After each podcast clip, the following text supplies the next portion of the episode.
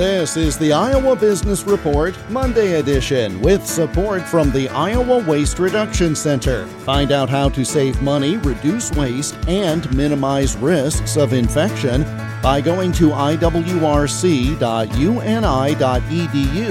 slash COVID. Consumer inflation is again the highest in four decades, and producer inflation is the highest since records on that were kept.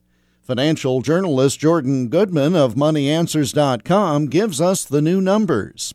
Consumer inflation was at 7%. The previous month was 6.7%. Wholesale inflation, PPI, was up 9.7%.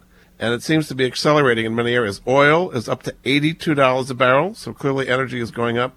Food has been going up a lot, and in many cases is not available. You have a lot of empty shelves out there. So it's accelerating. Look at the situation as to what's causing this. The supply chain is clearly part of it. Wages have been going up at 5% plus, so companies have to pass on those higher wages in the form of higher prices.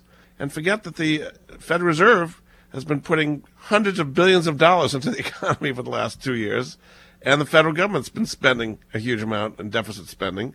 So all that adds up to an inflationary structural situations, not just a short term cyclical situation. These are long term factors I just mentioned. Chairman Powell said they've shifted now from a focus on employment to a focus on inflation. All that has led the Federal Reserve to shift its focus from boosting employment to fighting inflation. The Iowa Business Report is presented with support from the Iowa Waste Reduction Center. Sign up for their free monthly newsletter at iwrc.uni.edu. I'm Jeff Stein for the Iowa Business Report.